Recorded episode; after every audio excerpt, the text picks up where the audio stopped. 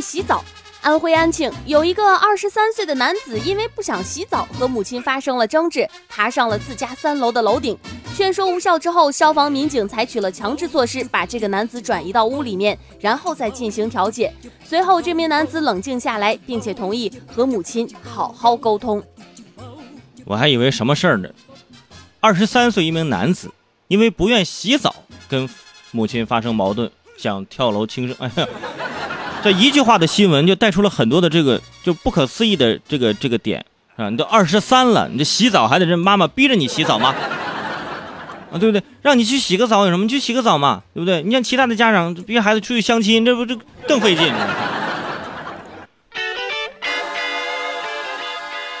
说假扮男友，一个女子假扮成一名男子，并且谎称自己是武汉一个单位的副科长。四年时间，她以各种各样的理由骗走了女友及女友闺蜜近二十万元的钱财。七月十四号，因为涉嫌诈骗罪，这名女子陈某被武汉市东西湖区警方抓获归案。看看，演了四年啊，真的是最佳女演员了。呃，冒充武汉一单位的副科长，对吧？骗了自己的呃身边的女性朋友和闺蜜二十万的钱财。所有朋友们，特特别是各位女性，好好审视一下你身边的闺蜜。没准她的密谋什么的，而且那四年啊，就你想都四年了，就那些被骗的人，你应该也自己内心应该也有点这个想法。四年你不见一次面的吗？啊，再者说了，一直是副科长，四年就应该也正科了吧？应该。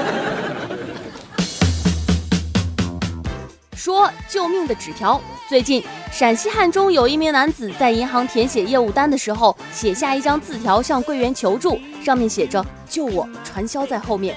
柜员同样以纸条回复说：“我们已经报警，你耐心等一下，并且呢拖延时间。”民警赶到之后将男子解救，并且带领警方先后捣毁了两个传销窝点，解救人员三十多名。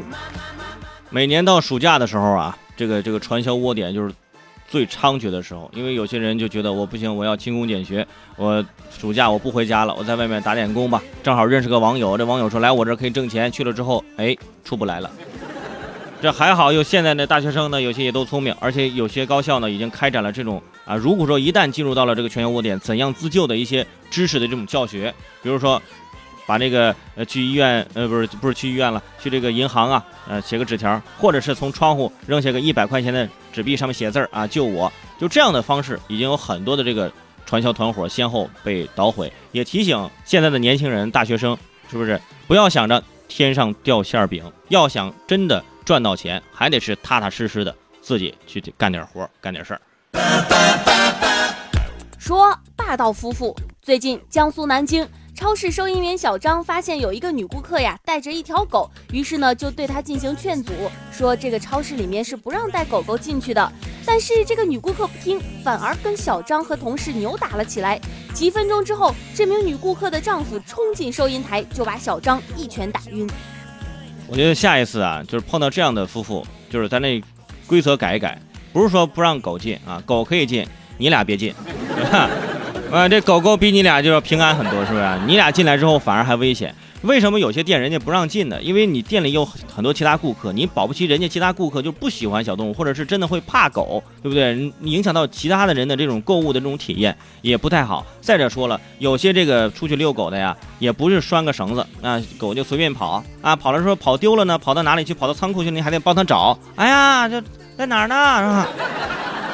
说何必呢？是不是也提醒那些养狗的一些朋友？是不是？我知道你爱狗，但是你能不能先爱一下其他人啊？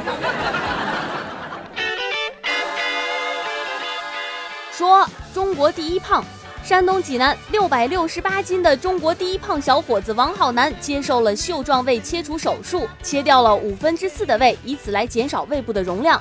主治医生介绍，手术时间一般在两到三个小时。但是王浩南的胃比普通人大了一倍，手术时长要长达六小时。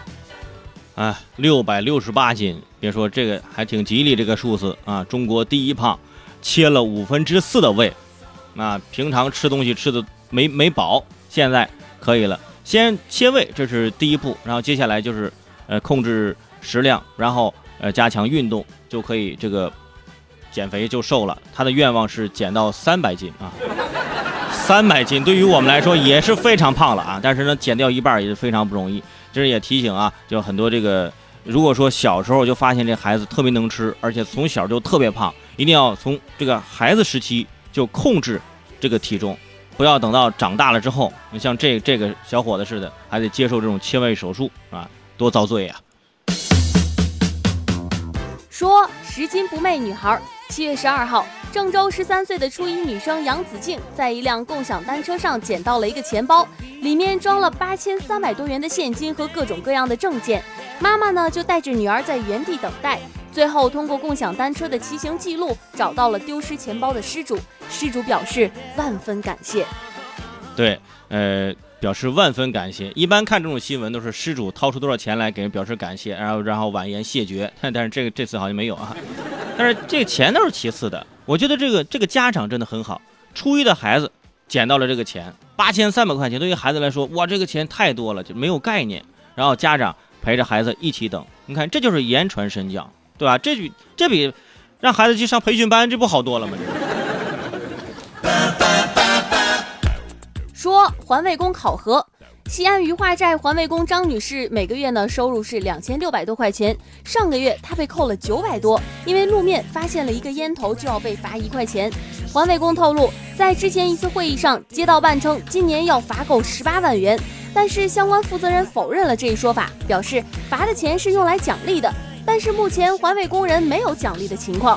针对这件事儿，雁塔区立即成立了调查组。调查发现，报道中提到的一个烟头罚一块钱的情况属实。调查组通报，下一步将改进工作措施，立即叫停现行考核管理办法。你平常随手丢的一个烟头，可能就是影响着这环卫工人啊自己的这个生活的这个幸福指数。一个烟头一块钱，你看一个月被扣了九百块，因为你你想这环卫工人他不是一个人就扫那么一点地方，他可能有两条街。在扫这条街的时候啊，另外一条街开始有人频繁的丢烟头，一检查，检查出来了，永远都不够扫的。所以说提醒各位，特别是这抽烟的朋友，第一，我们都说了，就公共场合最好不要吸烟。第二，你吸烟吸烟之后，垃圾桶上面都有这种是吧，放烟蒂的这种这种地方，你放进去，那举手之劳，对不对？您还减轻了环卫工人的很多工作压力。还有这个。这个环卫工的这个单位也是啊，今年我们要罚够一十八万，说罚款这还有指标的吗？请问，怎么这有业绩冲刺啊？这是。